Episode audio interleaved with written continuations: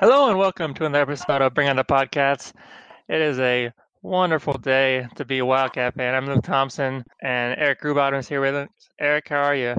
I'm doing well, getting ready to kick off another basketball season at K State. Yeah, for sure, for sure. And so we brought on um, the editor of K State Online, the rival site, Matt Hall. Matt, how are you?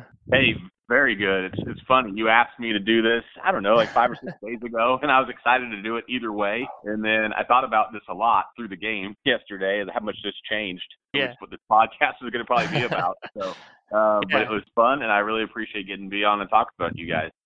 Yeah, for sure. Yeah, originally we had planned to, to focus mostly on basketball, but you know, I, I just thought it might be fun to talk a little bit about football and how that went yesterday. Yeah, you can't help it.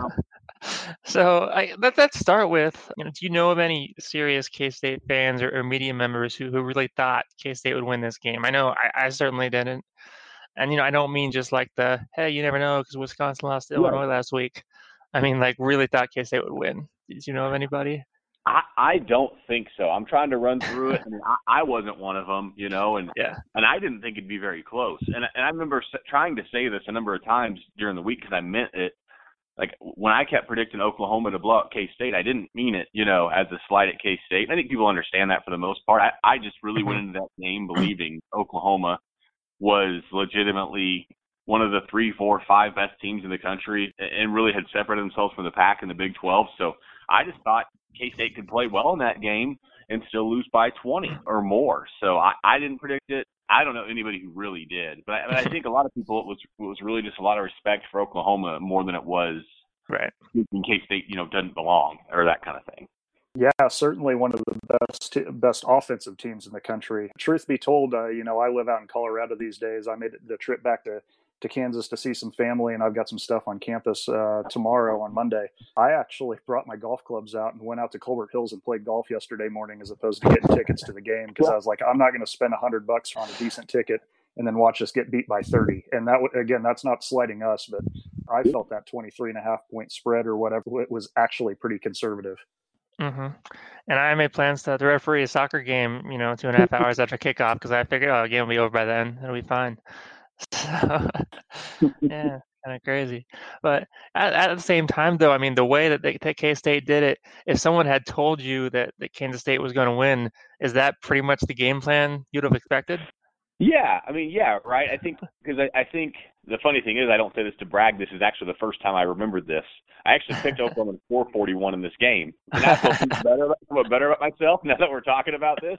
But yeah, if K State were going to win, I think it was going to be really, really hard to limit this Oklahoma offense, you know, to much less than they did. Now they had them at 23, of course, in the fourth quarter, so mm-hmm. maybe I'm crazy, but but yeah, I think so. I think it was going to take a performance that was you know, perfect is too strong of a word on offense, but pretty darn close. I mean, for what they've been able yeah. to produce as of late, uh, you know, great balance in the run game and the pass game, a great game from Skylar Thompson, you know, a couple of timely turnovers, maybe one of you know the unforced variety. I mean, so yeah, I think it's well said. I think if we were going to look back and if they were going to win, what was going to happen?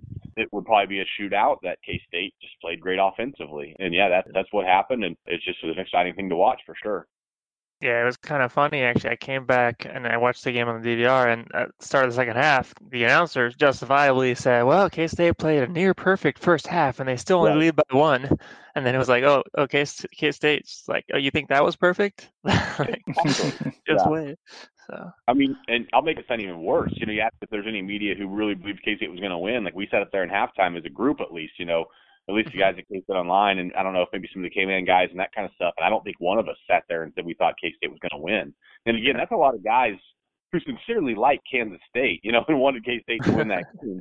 And I don't think I don't think one of us at that point even thought so. And then, like you said, the third quarter was I, I would have never predicted it, uh, no matter you know, in a million years that it would go that way for K State. Yeah. And then, so a big part of it was, and this is certainly something you guys uh, talked about in the some of the post game content on your site was some of the throws that Skylar Thompson made. You know, the one to, to Schoen on the run, I think was my favorite. Uh, the one to Wheeler through about three guys, the narrowest of windows was pretty amazing. You know, was this the best game of his career? You think? You, I, I think so, and I'm exactly with you. I, the throw to, to Schoen when he was running to his right and Schoen was coming across the field, like I thought was his best throw and was amazing. you nailed them all. I mean, the, the Sammy Wheeler one was fantastic. He had one, you know, the Jordan Brown on the left sideline that I just think he threw as hard as he possibly could and hoped it would get there, and it did. And yeah, Jordan Brown yeah. fell over as it hit him. I think it was, you know, I mean, there's other games. I mean, if we got there and, and got into it and looked at the efficiency of his throwing the football, but Oklahoma State two years ago, whatnot, maybe you could nitpick and say he was better. But you know, the level of opponent, being down 10 nothing and then 17 7 and still having your team win that game, rushing, of course, for four touchdowns, I haven't even mentioned. Yeah, yeah, yeah pro- probably. I think it's hard to argue that it's not at this point. Yeah, the, the rushing the the QB draw on third and ten. That was one where I, I feel like ABC missed the opportunity to pan to Bill Snyder nodding no approvingly doubt. in the press box. Oh, absolutely. I mean, you think every time that stuff happens, and I would have I would have loved to. It, you know? I mean, if they're going to see a graphic, you know, a fun graphic of Bill, you know, I'm sure you guys have seen the video on Twitter of him smiling and giving a thumbs up, like yeah, yeah. You, you, you see that on the bottom, like bottom right hand corner of the screen every time they run the quarterback, and I think it'd be fantastic. Yeah, uh, but but Skylar wasn't the only one running well. You know, you had the the balance three running backs. That's I mean, pretty amazing. All three guys had between uh, either 12 or 13 carries. We saw that. I don't know what do you call it, the triangle formation back there, yeah. but it yeah. seems pretty effective.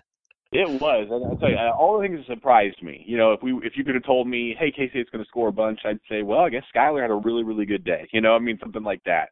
I would have, I just did not think K State would be able to run the ball with its tailbacks against Oklahoma. Not that Oklahoma's, you know, everyone knows.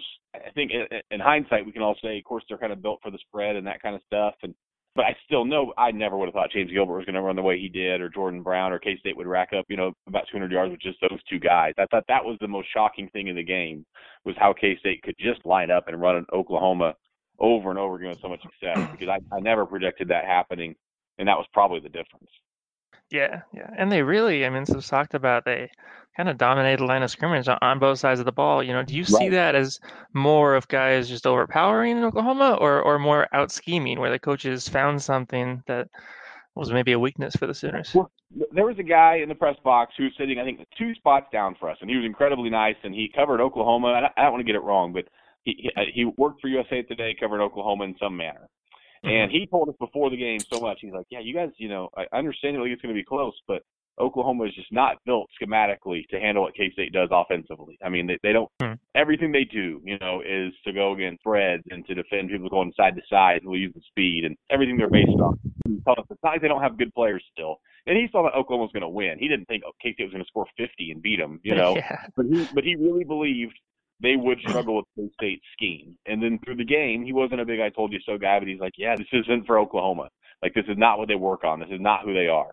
And so I guess with that in mind, and I think Oklahoma's so talented and has proven they're so talented to me all year long. It's, it's got to be schemed somewhat because K State struggled so much up front, and you know the games against Oklahoma State and against Baylor, and to some extent yeah. TCU even that I, I, I just have to believe it was some scheme. Like K State, I don't, but I hate saying that because I feel like it takes away from, you know, somehow takes away credit from what the players physically did, and I don't mean for it to at all. But I still, I still kind of think yeah, it had to be the style K State played as much as anything else. Yeah, yeah. and so, I mean, that kind of, you know, maybe, maybe good news for Oklahoma because they're not going to see a lot of other teams in the Big 12 with that scheme. so. Exactly, and I think I've already seen people joking on Twitter or on message boards or wherever about Oklahoma still making the playoff. You know, and I, I I don't know enough about college football to know what all teams outside of the Big 12 are going to win and lose and that kind of stuff. But I will yeah. say I've already had that thought. Like it's not going to be impossible because, like you just said, Oklahoma's not going to see another team like K State if they just roll through people. You know, the rest of the way, I'm ready for K State fans to be upset. You know, if OU's in the playoffs. but in reality, I think that would be amazing. Like that's the ideal outcome. I think you know, is unless K State's going to win out and win the Big 12 or something. Heck, let Oklahoma win out, go to the playoff, and that's great for K State. But you're right, they won't face another team like K State the rest of the year. Yeah. One other thing that I thought was cool and jumped out to me on the stat sheet was nine different guys caught passes. You know, I mean, those are Pat Mahomes numbers. and like, you know, what was the impact you think of, of other receivers stepping up to, to help Malik? You know, kind of gotten that rap of being the only receiver and No, exactly. It just falls in line with things that I would have said. Just you know, hey, probably aren't going to happen this game. You know, because I do think Malik Knowles is so so important to this offense, and and he is. But like you said, it did. I mean, he found ways to make good plays. The Samuel Wheeler play was a huge play. I mean, there's so uh-huh. every every play's a big play in a 48-41 game. I could do that. You know, we could do that the entire time. But, but I mean, Wykeen Gill, of course, has been a more productive player the last couple of weeks for sure. Jackson Ean made, I thought, a beautiful one-handed catch on a five-yard, you know, catch. I think it uh-huh. was for a first down.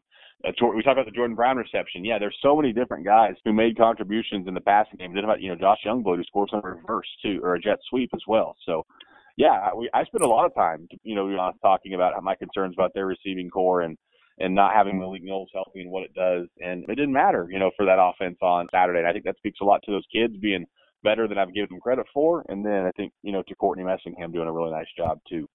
You know, yeah. having Malik Knowles just healthy and on and, and able to be on the field, uh, whether he's catching balls or not, he's a good enough player that it really makes the entire secondary play a little bit more honest, which frees up the rest of the receivers quite a bit too and just getting that ground game going early was huge for both Skylar to get to to get time to throw passes mm. and and that sort of thing, as well as getting those receivers open. Because now all of a sudden they're getting gashed, and you've got the secondary coming up and trying to help there. The having the ground game going early for us was just massive, and I think that's how we're going to see success on offense in general. Mm-hmm.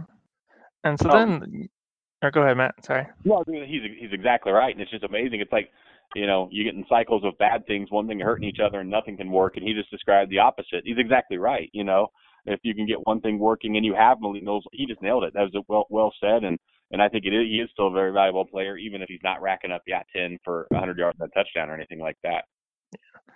And so I think the one thing that you know, if there is any uh, let's call it concerns for, for Kansas State. It's the same as it's been kind of all year is the tackling issues and especially yeah. on the, the big CeeDee Lamb play.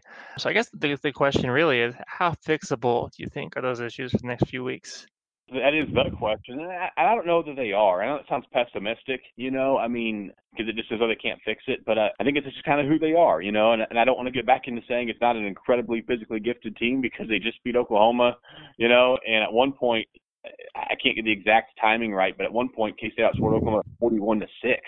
You know, during a stretch of that game. So I feel silly sitting here and saying, "Oh, it's just kind of who they are physically, and it's going to be a problem because they've been good enough." But I, I kind of think so. I just think it's hard for a lot of teams in college football, and I think it's hard sometimes to get the kind of leverage and, and just be lined. When I say lined up, I don't mean schematically. I guess I mean squared up. You know, as a tackler when you're going against guys who are probably just a little bit better athletes than you are. And CeeDee Lamb, you know, for example, of course, is, a, is an elite athlete. So that one didn't worry me, of course, as much. But I, I think you'll continue to see issues, but that doesn't mean it can't get better, you know, or that they can't, you know, swarm to the ball better or just have some more success. But I'd be lying if I thought that two, three weeks from now we could sit here and say, hey, I tell you what, they fixed their tackling issues because I think it's I think it's mm-hmm. going to last probably through the season. Well, and yeah. it's something that almost feels like cultural to the game anymore because mm-hmm. it's certainly not something that affects just K State. In that game, we saw Skylar Thompson score on a uh, on a yep. keeper from I forget ten or fifteen yards out, where two Oklahoma players missed tackles on him. So you know, it just feels like it's something that's almost cultural that it, players would rather go up and just pop somebody as opposed to just make, wrapping up and making a solid tackle. Yeah, I, yeah. I agree. Or sometimes you see guys going trying to strip the ball too much too. I feel like. Yep. Yeah, so then to look forward a little bit, I mean, you know, I feel like the rational side of me says KSA look great. They're a more talented team than Kansas. They always dominate Kansas. It should be fine. But there are some fears that, you know, KU's got an offense this year, at least since yeah. they got the new offensive coordinator. Pooka Williams is obviously very good, and they're coming off a win. Um, right. Can you put to rest those fears at all? Or I'd love to, but if I were gonna, I mean, if you hadn't said a word and asked me how I feel about it, I would have said almost word for word exactly what you said. I believe K State's better than Kansas. I believe K State's better coached. I believe they have better players. I believe they'll, you know, prepare really well this week. And you know, if I'm making a prediction, I think K State will beat KU. But I feel exactly the same way. Like I think it's a terrifying game. If you just look at KU, who they've been the last two weeks since the change at coordinator, you know, they they had every opportunity to win down there at Texas. You know, scored 48 points and didn't do it. And then they got fortunate, of course. I mean, I, mean, I laugh to say the word fortunate. You know, at the end of the game against mm-hmm. you know Texas Tech, but they you know offensively were they were good and they and they won it. So the last two weeks they've been a good Big 12 football team, and that's what K State's going to play on the road and probably a pretty probably the most fired up Kansas crowd uh, ever. Yeah. You know, I don't know. All 30 of them. So, and again, I, I, I don't think State's going to win. So I'm not trying to be all doom and gloom, but I am as scared as you are for all the same reasons. And I think it's going to be a stressful week and a potentially stressful game on Saturday in Lawrence. I think they have the best potential to beat us that they've had in Yeah. recent memory. I will concede that. You know, it's hard to take anything away from either how they played against Texas or how they played against Texas Tech because this is one of I think statistically the worst Texas defense in school history. Yeah, Uh, I heard that today. And Texas Tech, A, didn't get pressure on the quarterback at all. And B, their secondary just got lit up over and over Yeah. again. So it's really hard to take anything away. I'm not saying that they don't have a better offense. They absolutely have a better offense. I think their offense is certainly a wild card. Their running game actually is pretty good, but it's really hard to take a look at the results and kind of the win that they have against Texas Tech, as well as some of the other quote unquote good games that they played and really take anything away from it because they have played some the the team on the other side of the ball really hasn't held up their end of the bargain. Oh, no doubt. That's a great point. Like you watched that game last night. I didn't watch every snap, but almost all of them. But I mean, how all of Kansas touchdowns, not to exaggerate, all of them, you know, were 60 70 yards. It felt like, you know, and those count. I don't want to be the announcer who says, well, if you take out the six yard, you know, six yards, he only has 32 yards. But you know what I'm saying? I mean, like, it, Oh, it yeah. feels like the way they've scored, especially last night. I don't think K State's going to give up five 50 yard touchdown passes to KU. You know what I mean? Like, they're just not going to play that style. So I totally agree with what you're saying. And while I think they're better, yeah, it doesn't mean they're going to go drop 40, you know, on K State this Saturday. I would be I would be shocked at that. And, and let's not forget, Texas Tech gave KU the game-winning field goal on one of the dumbest plays in college football history. It was one of those plays, you know, where like I was upstairs doing something, and Natalie, my wife, yells at me. She's like, "Uh, Tech just Kate," you know, she's trying to describe it. She's like, "So KU missed the kick really bad." And Tech caught it, but then they fumbled. You know, she didn't do it justice. And then I go Yeah. watch it. Like, no, no, he didn't just fumble it. Like he went to lateral that thing. You know. No, Like, that's funny. The, the same thing happened to me. My brother texted me. Yep. I guess he must have been just watching the game tracker or something. He said, Right. "Yeah, the field goal was blocked, and then Tech fumbled, and KU got a closer field goal." exactly. And you and you and you just wonder like how what's how what scenario played out for that to happen? And then you go Yeah. see, see it yourself. Well, I guess that's how it happened. And um, yeah, just crazy. I mean, just a crazy finish for that game. Holy cow! Yeah, yeah. I mean, and it's funny. You watch the replay, and you know, hindsight being twenty twenty and all, but it looks like the guy actually had a lane if he would have Right. kept running there. Yeah, it didn't even seem it didn't even seem like like let's say yeah the scenario like in a disaster scenario they were behind right and they had to do that to win the game. You know, like Mhm. even if that were the case, I agree. I thought he could have kept running. Like I didn't think he was forced Yeah. To pitch it yet. So it was crazy. And maybe he thought they were behind. You know, I mean, but he, I, I don't know. It wa- it was crazy because I saw the same thing. I don't think he could score, but yeah, he Mhm. he wasn't Yeah. forced to pitch it yet at that point. Yeah, I mean, we weren't that far away from KU losing two weeks in a row because of blocked kicks returned for, you know, points. That's true. uh, it's too bad. Missed opportunities. Right. But, but yeah, so I guess, you know, we'll see how that, that K State KU game goes. I like to think there will still be a lot of purple in Lawrence. Oh, There yeah, always I- is. So, I do too, and everyone's talking, and rightfully so. You know about how whether I don't know the facts myself. I just keep being told they sold forty five thousand or around that area, and, and I believe that if that's what I'm being told. But yeah, a lot of that's hmm. going to be K State fans too, no doubt about it. Yeah, should be fun. Should be fun. And, and, and speaking of fun, Eric, you ready to talk some basketball? Yeah, let's do it. All right. So, well, let's just start with I didn't get a chance to watch the exhibition Friday night. Still hoping to go back in and watch some of it. I know Eric said you watched a little bit. Matt, I'm going to assume that you got a chance to watch most of it. Yep, I was fortunate to get Just- to be there and see all of it. Yeah. Yeah. Okay. So, just initial thoughts from that game. You know, with caveat that obviously it's Emporia State, it's an exhibition, blah, blah, blah. Exactly. That's the thing. Is I hope everyone, everything we say, can understand. You know, exhibition against Emporia. But I was uh, most taken back, like most people, by the way. You know, Antonio Gordon and Montavious Murphy produced, and and not just you know the score. And, and Antonio Gordon shot the ball really well, and, and Monty Murphy I think hit two threes as well. So not just that they shot it well, but I remember at one point commenting that you know Murphy had six offensive boards in the first half. He finished the double double. Antonio Gordon had seven boards. I think they neither of them they only combined for one turnover. So it's one of those games where that's two two true freshmen who both scored it pretty well.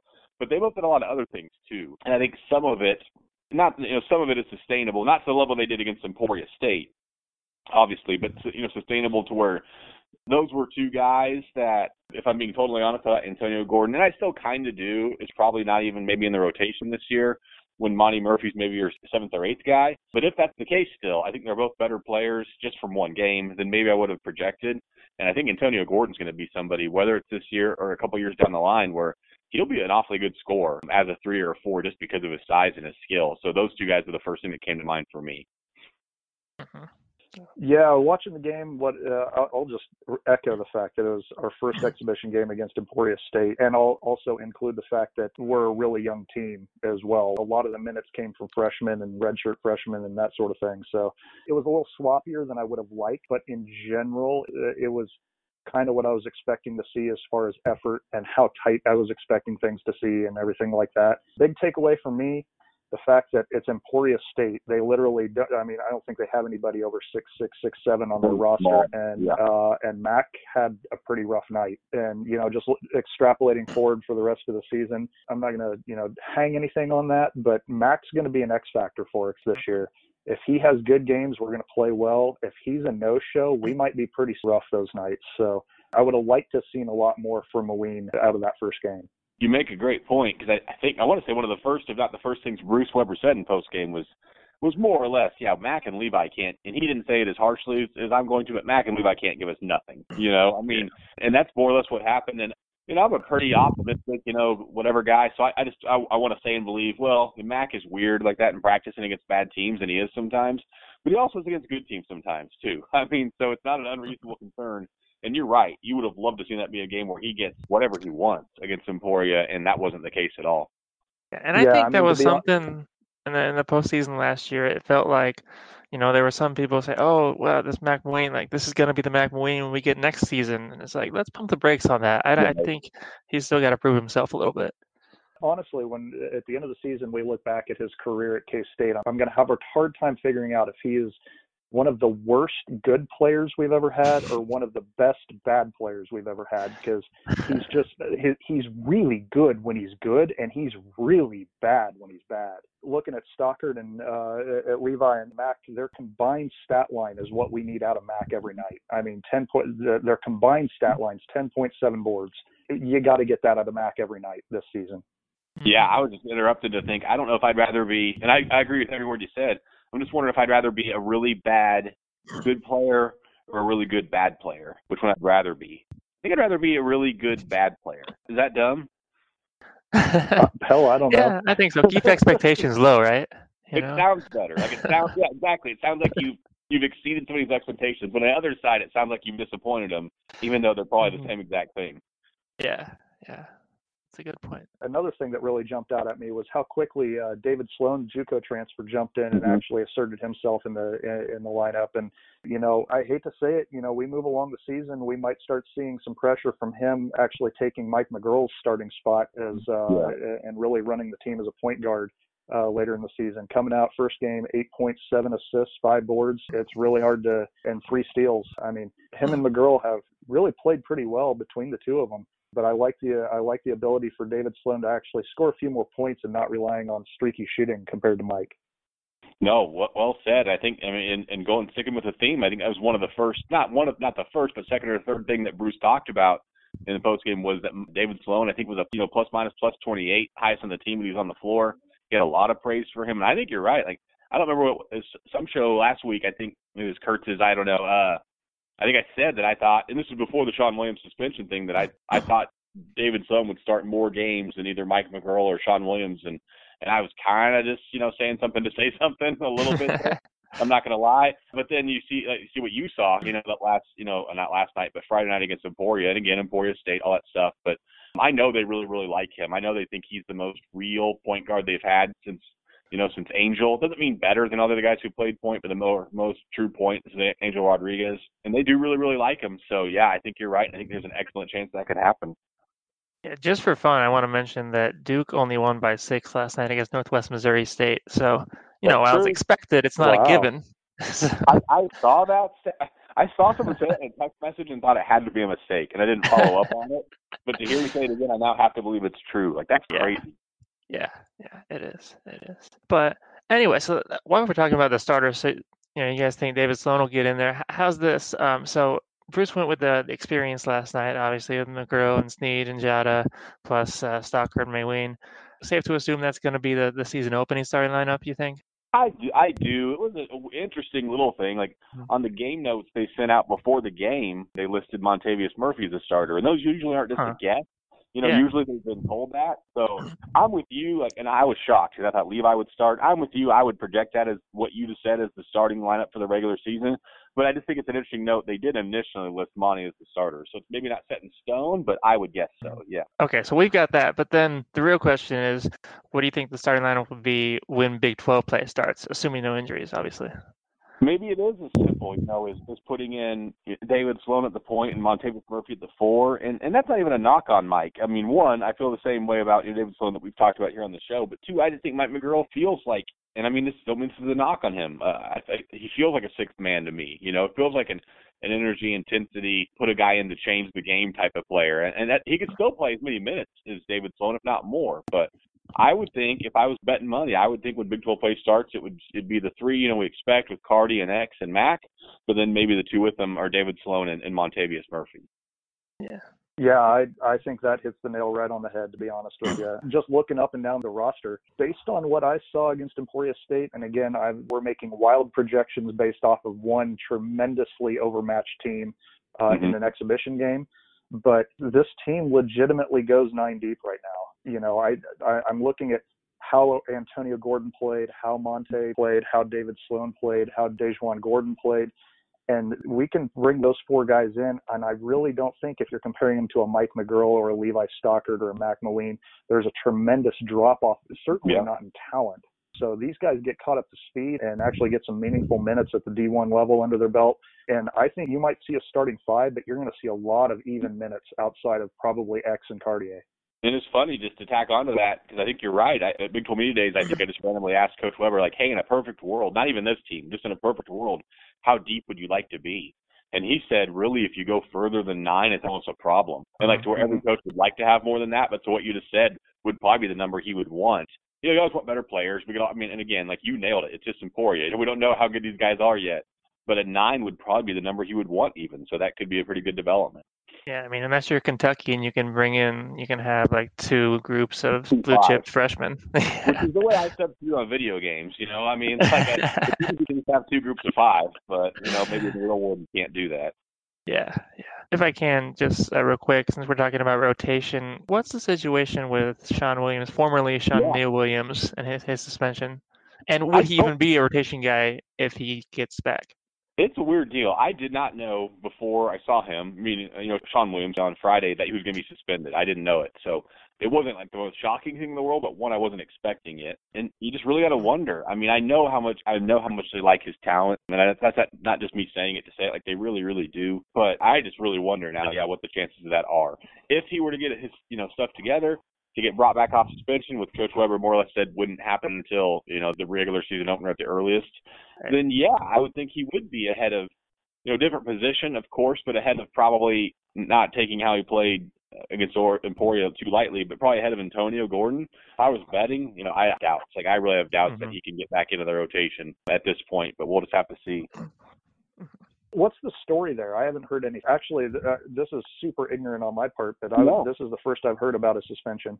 Well, it came out of no. I mean, it's not Yeah. crazy on your part because it really no one knew about it until eleven, you know, eleven o'clock or later on a Friday night, and then of course everything happened Saturday. So I mean, when I say something's gotten buried in K State news, it really has, you know. So Bruce Weber just pretty clearly said it was his decision. He doesn't think that Sean, you know, was doing the right things in the program, and he wasn't going to unsuspend him. He said, you know, anytime really soon. He said he wouldn't play against, you know, Washburn. There was no reason given, and I haven't really pushed too much to understand why. But I, I mean, I, I I will say I was at I was at one practice where I heard Bruce lose his mind on a player, and I hmm. didn't see who it was, but I suspected right at that moment it was Sean. And and that was again this was this was a month ago, you know, because this because of the stuff I'd kind of heard, and so I just think it's not it's not fitting really really well right now with him. Mm-hmm. Yeah, the story's still fresh enough that we haven't had time for rumors to start flying around. So. Right, right, exactly. Let's talk a little bit about you know the, the team, and I think you know, we'll get to the offensive questions because those are probably the more interesting ones. But yeah. the strength of K State is obviously going to be the defense, um, and I guess the big thing for me is it looks like on paper this should be a more athletic roster. Does that mean they can develop into an even better defense at some point? I think so. Yes, and now even better even Mike McGuirl, when I was waiting to say this in a presser, even better may not mean you know statistically better because they were so good statistically the last you know last year specifically the last couple of years, and they would like to play more possessions. So if that happens, if somebody looks at points per game, they might say, well, they weren't better, you know, and they may not even be as good from an efficiency perspective either. But I think they have the chance to be. I mean, losing Barry Brown is really really not helpful, you know, on defense. And Dean Wade was a great defender, and Cam Stokes was an underrated defender. But all that said, you know, I think you're right. I think top to bottom, particularly if it ends up being a lineup like we talked about earlier, the one that goes into Big 12 play, maybe with David Sloan and, and Monty Murphy, and then Mike come off the bench. They would probably be a more physically gifted, longer, you know, bigger, faster, stronger team. DaJuan Gordon added to that too in the rotation than they were last year, to where I think it can be a similarly good, if not as good, even perhaps defensive team. Even though I bet you they give up more points just because of the way K State plays this year.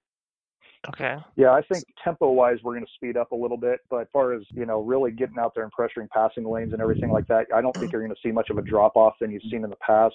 You know, Levi and, and Mac really aren't going to probably defend in the post quite as well as Dean was able to. Yeah. Uh, but that perimeter defense, I don't think, uh, even considering the legendary defensive talent that Barry Brown was in the history of K State basketball, I don't think you're going to see a tremendous drop off in that defensive pressure and capability out there on the perimeter. I mean, again, it's it was Emporia State, but 11 steals, 23 forced turnovers in 40 minutes. I mean, that's getting out there and causing havoc. Yep, absolutely.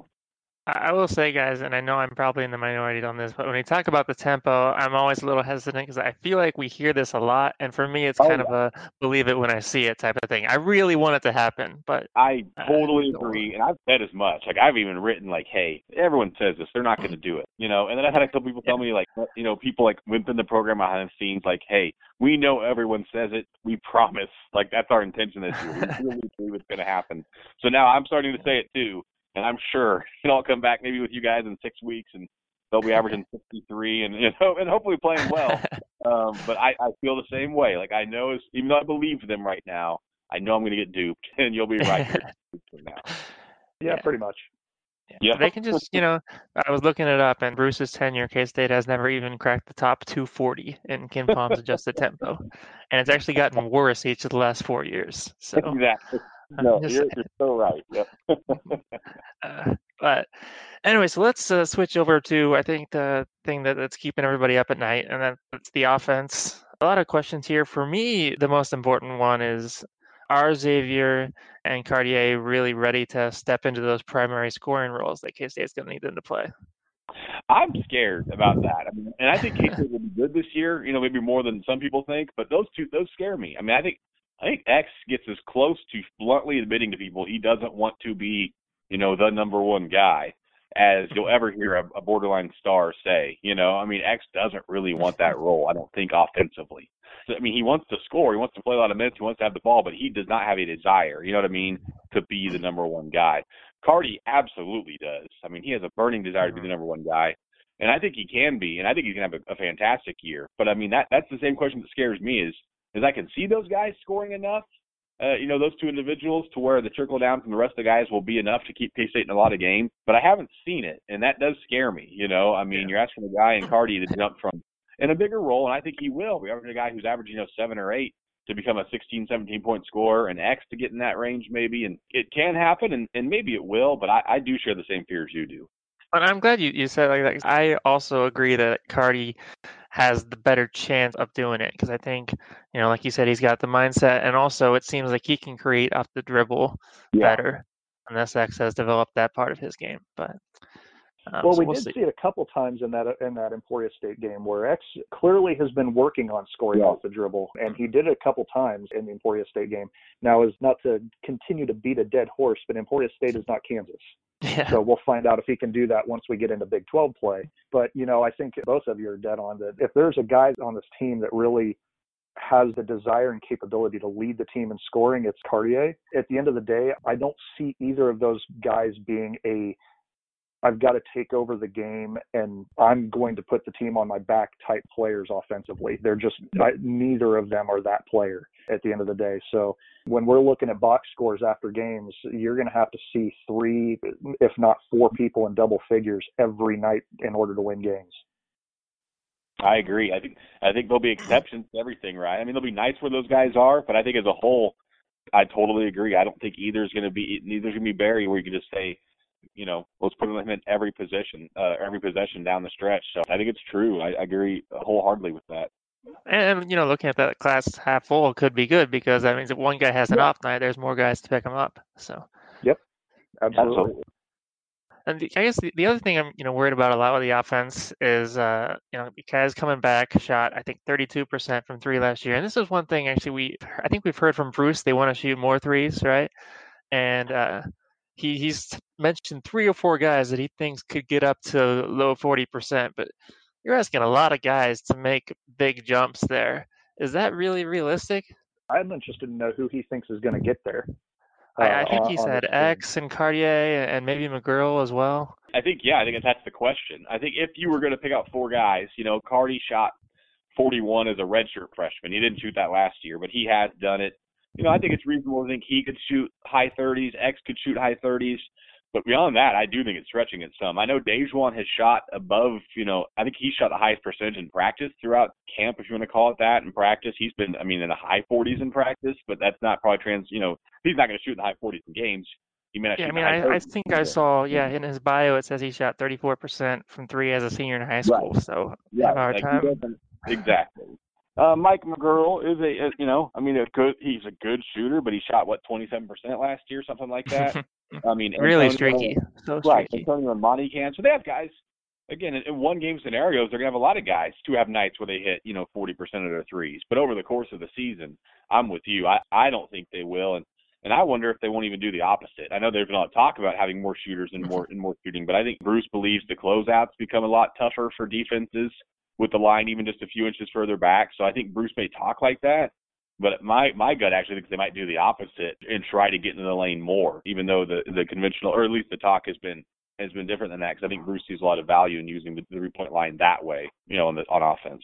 Yeah, I see a lot more. I don't see the forty percent shooters on this team. You know, I think that you're dead on about Xavier and maybe Cartier. You know, Mike McGuirl, what we've seen him seen of him in the past is he'll he'll have one game where he goes five for six, and then he'll have right. another game where he goes over four, and then another game where he goes one for five, and you know that, that's not a 40% three point shooter. But looking at the roster, I think the thing that's going to help us out isn't the high percentage shooters. It's the fact that pretty much everybody on the roster outside of Mac and well Mac maybe and, and Levi are really they're credible threats. You have to go guard them at the line.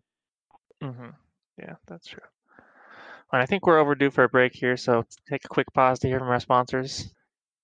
And now we're back. So yeah, I think that's a good point, Eric, you make about having to guard people at the line kind of helps spread out, yeah. and, and, that's especially valuable in kind of the motion offense that K State runs, right? Yep, absolutely. And that's what I'm interested to see is what is the offense this year? Are we going to have Mac and Levi running running high post or even out on the wings or that sort of thing to free up some cutting lanes? Or are we going to run a more traditional offense where you're going to see those guys kind of work that painted area and have other guys, you know, they might flash through the lane or that sort of thing, but really be more perimeter oriented at that point. Yeah. Well, and part of that is, you know, how much does K State want to try to play small? Like, do you think we'll see some lineups where X is playing the four? I think you absolutely will. I mean, I've been surprised, and, I, and I feel like I'm saying some things that paint X in a different light than I'm intending to. I think he's one of the most unselfish, polite guys I've ever covered. So I'm about to say he's going to come off different, but I I've been surprised. He, he's been somewhat adamant that he's not going to play the four. Like I thought, you know, oh, that's kind of just a thing. He's still going to be okay with it or whatever. But he's pretty definitively stated he doesn't plan to play much four this year. I mean, within the last two three weeks, when asked directly about it, all that said, like I would just be shocked if that doesn't happen a good a good portion of the time. And maybe you could argue, you know, if you're being a technical sense, maybe DaJuan will play some of the four, you know, in those lineups if you want to say X is the three, depending on who they guard or who's on the floor or whatnot. But I would just be floored, just shocked if there's not big stretches of the year where their best lineup is yeah some combination of David Sloan, Cartier Diarra, Xavier Sneed, DaJuan Gordon, and Makol Mawien. So I still believe it's going to happen a bunch one way or another. Yeah, and so it's a I hope it a, does. Yeah, yeah. to go on just a bit of a tangent, um, and maybe, but, but I'm thinking, you know, maybe this is why X doesn't want to play the four. What does he need to do to make himself into a legitimate NBA prospect this year? Well, yeah, and I think that is it. Like he knows for him to play in the NBA, he has to be seen as a as a three and D guy. Like he said that word for word. Like he has to be seen as a guy who's a, a great three point shooter and a great perimeter defender. And I think obviously he thinks he can show that much better by playing the three and playing on the perimeter on mm-hmm. offense and having a ton of chances to shoot the three. Even though he can shoot the three a lot, playing the four, you know, at K State in theory, but that makes sense. And then again, defense. I think that's. I think he's more concerned on the defensive side. Uh, he knows he can guard threes and twos and ones and that kind of stuff, and he believes people have seen that too. But he would love to show a whole season of being, you know, the number one perimeter lockdown defender, not just at K State, but maybe, you know, maybe in the Big 12. And I think he believes if he's able to show that, that he is a, becomes a really a truly draftable player or a guy who can play in the league. And I think he maybe he has some fear that if he just uh, never gets to put more time on film of him being this great perimeter defender and he's guarding guys in the post a lot, it could hurt his future. And he's not wrong, you know. I mean, I think it's, it's mm-hmm. not totally wrong of him to have that thought in his head. Yeah, I think at the NBA level, the you know X at six five is a little undersized for a, a small forward for three. So for him to really become uh, an, an, NBA level talent, someone the team's actually going to go pick up and put on their roster, it's beyond just playing or just hitting threes. I think he really needs to just become more efficient in general offensively and show that he can score in all sorts of fashions with limited number of attempts. You know, I think uh, you know improving his three point shooting per- percentage is definitely important, but it's also going to be that kind of scoring off the dribble, being able to get in there and grab rebounds and that sort of thing. And we saw that out, out of him at Emporia, against Emporia State. He had a really efficient game against Emporia State. Now let's see if he can keep doing that against the Texas Techs and the Kansases of the world and everything like that. If he can carry that theme throughout the entire season, then he's going to start to he's going to start to look a lot more like an NBA prospect. No doubt. Yeah, I was gonna say, you know, it, he might be like sort of like a Wes Iwundu type, but you know, I, I think Wes is at least two inches taller. So yeah, he makes yeah, that's, yeah, the, that's, that's, the thing Wes has going for him is he's six seven. Size wise, he's a lot more fitted to play that three and can even guard some smaller fours if need be in the NBA level. X at six five, you know, he's just not going to be a, a competent defender uh, against a four uh, a four spot at the NBA. So he's got to really show more than just defensive prowess. He needs he he really does need to show that he's a credible threat offensively at, uh, at the NBA level. No doubt. And so another concern, especially if they go that small lineup, is going to be the rebounding. So I guess just to keep it simple, you know, where are the rebounds coming from this season? I worry about that too. You know, so we talked about earlier. You, got to hope Mac is somebody that the number referenced earlier with seven boards a game. That would be nice yeah. to see. You know, if, if he can get to 25, 26 minutes, and if he can give you seven boards a game, and and X can bump up to five and a half, or you know, he's already around that range, but you know, six, six and a half. I think you'll get enough. You know, from the size we've kind of talked about elsewhere. I think Cartier Diarra would up being a pretty nice rebounder. You know, when he plays more minutes on the floor. And whether they're playing Levi or Monty, I think they'll be okay. I, I do have a fear about rebounding because, yeah, nobody Dean Wade wasn't an elite rebounder, but he was a good rebounder, of course, and and nobody immediately fills that role in the lineup as you just slide guys around. But I think as you kind of get back to the earlier point about maybe just having a little more depth and talent in general, I do think they'll be an okay rebounding team, even if not there's not one guy who leads the way with eight or nine or anything along those lines. Yeah, you see it from K State quite a bit, a lot more team rebounding than individual rebounders. It's been quite a while, probably. I'm, I'm trying to think the last time we actually had a player that really had a nose for the ball from a rebounding perspective yeah. that went and got it as opposed to just fundamental box out and if the ball comes your way, grabbing it. Might have to go back all the way to Michael Beasley yeah. to think about a player that really had a nose for the ball. And that's perfectly fine as long as everybody on the floor is sticking to their fundamentals and we're really able to execute on that team rebounding. Yeah, so, you know, we're talking about all this and, and what we want to say. And one of the things I'm excited about this season is, you know, the, the Marquette game is going to be the first, like, really good team that the K State plays. But, you know, opening up with North Dakota State, that's a tournament team. Then yeah. at UNLV, we're going to get a decent idea of where they're at real quick. Oh, exactly. I mean, those aren't world beater, you know, but those are two, you know, I don't know, uh, top and maybe even underselling it, top 130, you know, top 100 type RPI teams, and maybe even better than that. Like you said, North Dakota State was in the tournament last year on the road game too. yeah, I think you should have a lot of hope and belief K State can win both those games, get off to a 2 0 start, but it's not. You know, I think for some reason Bethune Cookman's always the joke team I say, you know, for K State scheduling. Like, they're not playing Bethune Cookman twice to start the year. So I'll be very interested to see those two games because, yeah, it's not much of a stair step type schedule. Those are two, you know, two of the better, or at least, you know, four or five best teams are going to play in non conference this year. Yeah. And then, I mean, I'm sure, like, uh, hopefully he doesn't go off again like last year, but you, you got to be excited to have a courtside seat to watch Marcus Howard again. I mean, yeah. Uh, I tell you what, I wasn't at the game last year. I watched it on TV like Okay. everybody else. I, I mean, and holy cow! Like, I mean, I mean, I I hadn't seen. I don't know the last time I saw something like that against K State. You know, so yeah. I mean, that'll be a fun matchup. Alabama, you know, in Tuscaloosa a little bit later in the year will be really really cool to see. I think. So yeah. I mean, it's not the greatest non-con schedule in the world, but I think it offers probably enough for sure for this K State team's at. Yeah, yeah. I think it, it should be good. And then, you know, you get into the Big 12, and it, it seems like the consensus is KU at the top for sure. Yeah. Um, maybe, maybe TCU at the bottom as more or less consensus, and then in the middle, just a bunch of good to great teams, right? like no think no easy games. I think so. I mean, I was pretty uh, alarmed when K State was picked ninth. I still don't disagree with it, but I mean, if if you, like I said, yeah, if you really sit down and talk it out, there's not a ton of teams that I would say, well, you have to put K State ahead of them. You know what I mean? Like, Yeah. so you, you know, how could you have them ninth? Because you have. I mean, if it had been seventh, I still would have thought it was a little bit low, but I would have said fine. You know, big, no big deal. And even ninth, I get. But yeah, I'm, I think Kansas will be really good. I think Baylor will be really good. I don't think they'll challenge Kansas, you know, all the way through the year for the league title, but they could, and it wouldn't be absolutely, absolutely stunning. Texas Tech, I, you know, I, I think has as many questions or close to these questions as K State, although I think they'll be really good. Oklahoma State, maybe like everything and as a good. I, I think the league might Well, have. so Oklahoma State, that their four-star kid got suspended. So Oh, I didn't know that. if he's out for a little while, that could that could change things a little bit. Yeah, that would hurt. I think they, they still do they have all five starters back? I think they do with Likekele, May, McGr- yeah. But still, the funny thing about Okie State, you know, even you can even talk to K State coaches behind this or off the record, like they think Okie State's pretty good. It's just tough for K State fans to throw at Oklahoma State when K State beat them by a hundred last year. right, right. so I think we have a misperception of what they are, but I think there could be.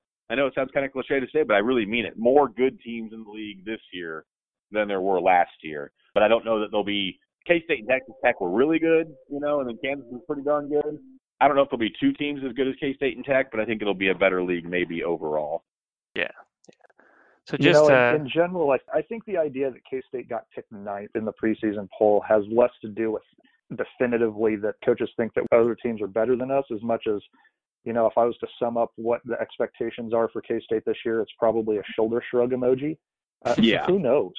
I mean, Yep. there's like just massive question marks surrounding our team. And the answers to those questions can be just as positive as they can be pedestrian. So Yep. uh, it, it'll be interesting to see how quickly this team grows because if this team can grow quickly and really, uh, really take advantage of early season opportunities to get a lot of experience and that sort of thing on that nine deep, I think K State can, you know, compared to a ninth out of 10 preseason pick, can surprise a lot of people.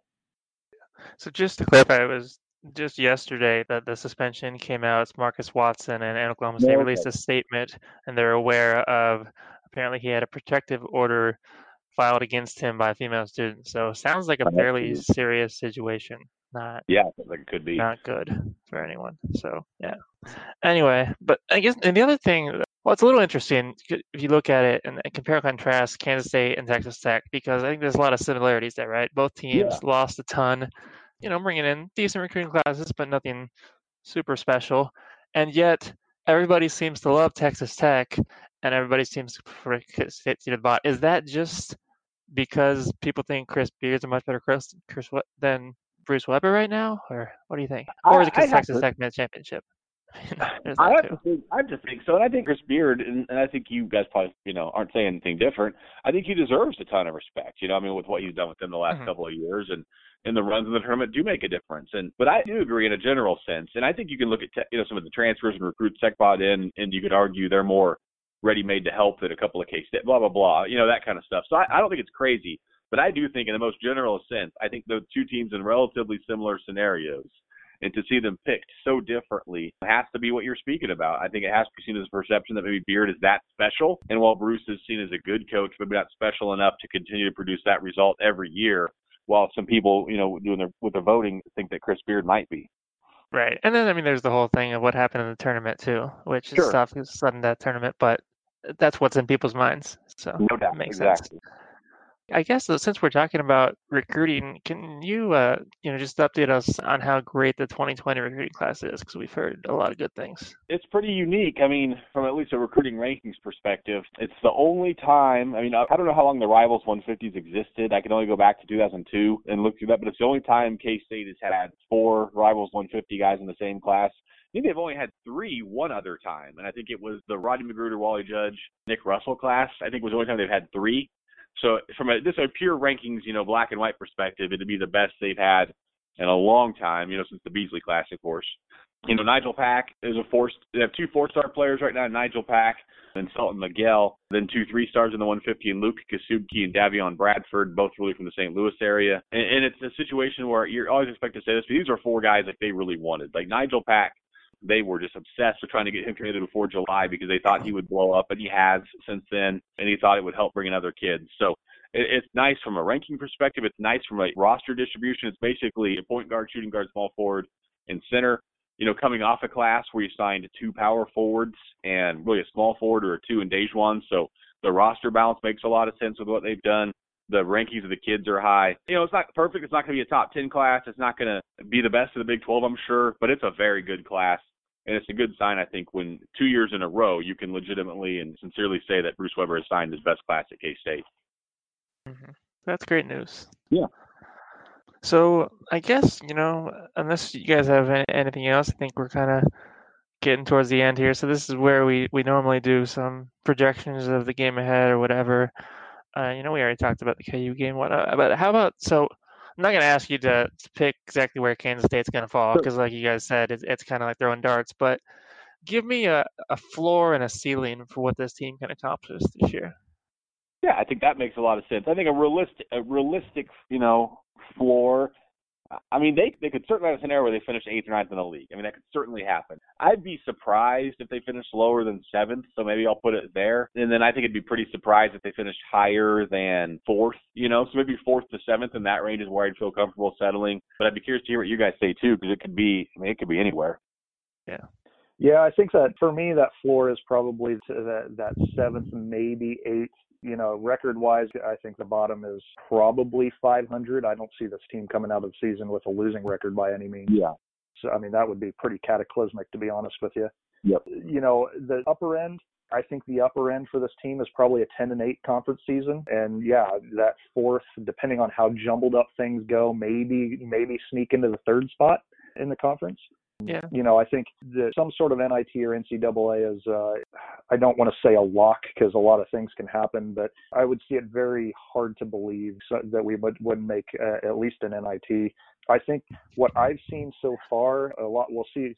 I would be much more willing to make a more solid prediction once we get to that mid-season turn or that mid-season tournament over Thanksgiving in Fort Myers. If we're tracking pretty well at that point, I think that you know another NCAA season should be an expectation. Yeah.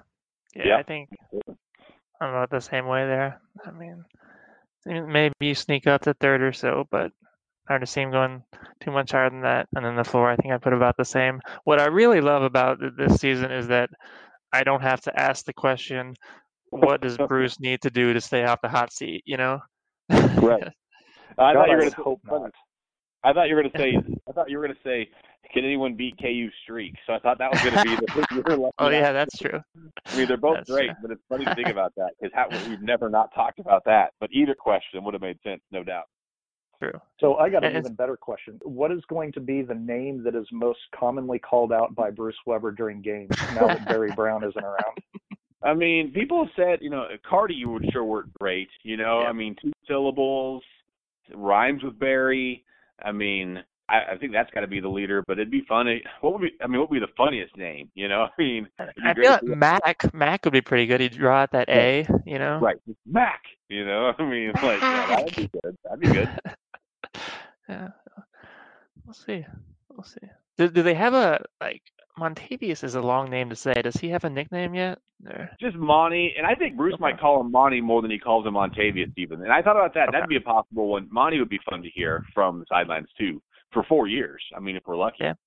Yeah, that I think that's going to take over Barry. It's got to. Yeah, it could yeah. be. I like it.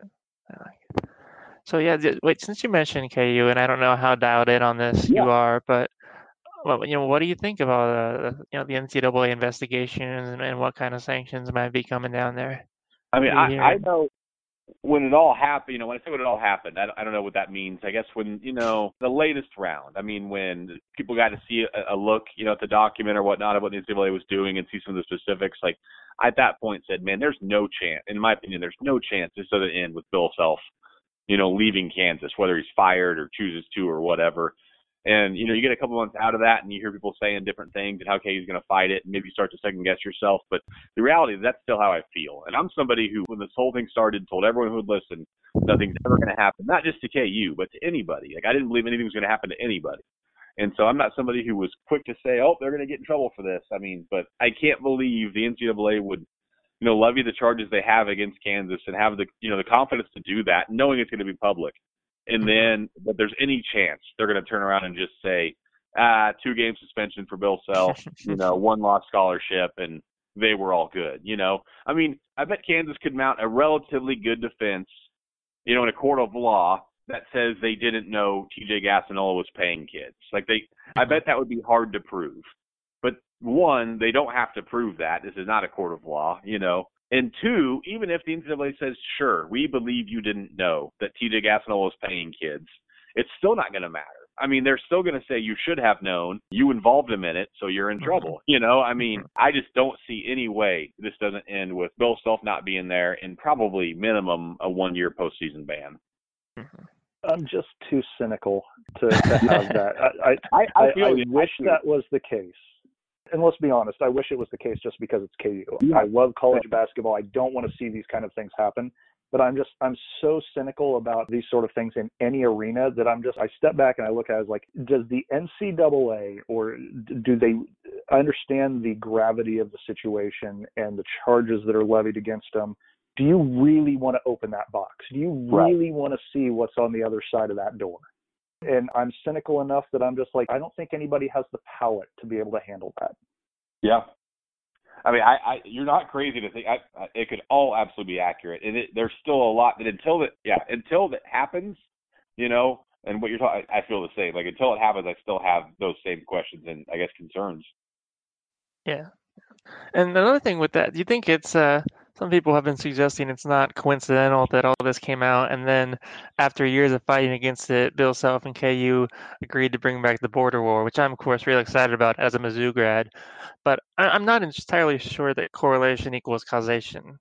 I don't know situation. either. I mean, I'm not gonna lie. Like I had that thought. I mean, when the first when I saw it, my first thought was, well, that will, you know, that's a good way to point the attention elsewhere. But yeah, I'm with you. I gun to my head, I doubt that they were totally tied together, but I did have that thought when I saw it for sure. Hmm.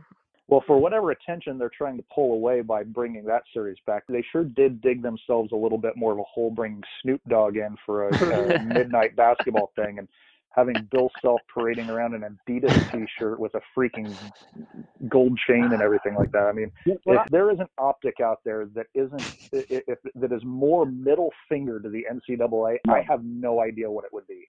When I yeah. saw that video, like I remember just exclaiming, "You said like he's not even wearing a KU Adidas shirt." You know what I mean? like if it had been a Kansas Adidas basketball shirt, whatever. I mean, no, it was just a legit Adidas logo tee with the money sign and everything. And then for him, and, and I kind of say, I typically would say, as much as I hate saying it, I kind of like Bill Self. But mm-hmm. man, I mean, for to come out and say that he doesn't understand why people took it that way, and yeah. just boy, I like I said, I think he's a great. I mean, cheating. Well, that's a whole different topic. I still think he's a great college basketball coach, but I, I am losing respect. I mean, at this point, to be quite honest, when yeah. these things that we see that anybody would take this way, that Adidas thing, anybody would see that and say, "Hey, man, you can't do that." You know, I mean, it's just flipping them off, like you said. And for him to say, "Well, I don't see how you feel that way," I'm like, "What? Shoot, man! I mean, everyone feels that way." by him to say that, it just it just means that he is either the dumbest or one of the dirtiest people in college basketball. One of the two. One of the 2 Mhm. Yeah, that's what it feels like. I agree. Yeah. And I never thought we'd see a statement from the KUED saying, "We didn't realize acrobatic dancers meant strippers." No, that's just dumb. That that's not dirty. That's just dumb. yeah, Right. I mean, that's an example too of of that was astonishing. Right. I, I'd almost rather. I, I mean, I'm getting a different topic, but I almost it's like the whole: Would you rather be a bad good player, good bad player? I'd almost rather admit I made a dumb choice, and I, you mm-hmm. know, I just didn't think about, you know, I just made a dumb choice with bringing Snoop in. You know, I mean, than saying I didn't know they would do that kind of stuff. Like I'd respect you more if you're like, hey, I knew what would happen. I just didn't see, you know, how it was going to come off, and I was wrong. Like that, I would understand more than I didn't know they would do this stuff. Like that sounds worse, you know. By the way, did K State do any sort of Midnight Madness thing? No, there hasn't been anything, and it, it doesn't really shock me. But I was a little surprised that there hasn't been anything, and I don't, I don't think there's going to be this year. Yeah, that's too bad. Yeah. Oh, I guess they, they've at least stepped their social media game up quite a bit, so that's that's No all doubt. nice. Exactly. exactly. Mhm. All right, well, I, I think that's about it. Unless Eric, you have anything else? No, I think we're good. Um, you know, we got uh, we got Washburn coming up, another exhibition, and uh, season opens early this year. Uh, I think it's, it's the earliest regular season game that K State's ever played, November fifth against uh, North Dakota State. Well, Matt, uh, thanks for coming on. You know, people can check out your stuff, K State Online. You guys have some specials going on. You want to Of talk course, about yeah. I appreciate you asking. Rival sent me. I mean, I'm not. I'll be behind breaking the fourth wall here. Rival sent me a text like during the game. You know, they're like, "Is K State going to win?" I'm like, "Well, I mean, probably. it's forty. It's forty-eight. It's forty-eight twenty-three. I mean, probably." So. And so, like, well, should we do a promo? I was like, "Well, that'd be great." Yeah. So anyway, I mean, it's kind of always confusing, but it's a hundred bucks, you know, for a year K State Online. Um, I think it's through November 1st. If you get a new annual subscription, Rivals will make it half of that, so fifty dollars, and they will also give you a fifty dollar gift card to the Rivals fan shop, which sounds fancy. It's just fanatics that, that that everyone goes through. It's not like specific to Rivals. Um, and the good news about it is uh, they sell the K State Nike stuff because I kind of reminded them after our last promo. I was like, hey, like if there's one school in America that's not going to respond great to an Adidas promo, it would probably, it would probably be ours.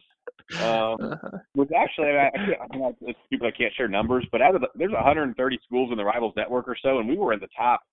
I can't be super specific, but we were in the single digits in that promotion, Wow. which was shocking. I think for being an Adidas promo. So, um, but anyway, yeah, if you do it this time, you don't have to get Adidas stuff. I don't even have K State Adidas stuff.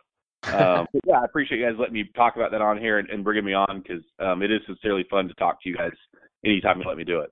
yeah, yeah, no problem. And what's your uh, Twitter handle again?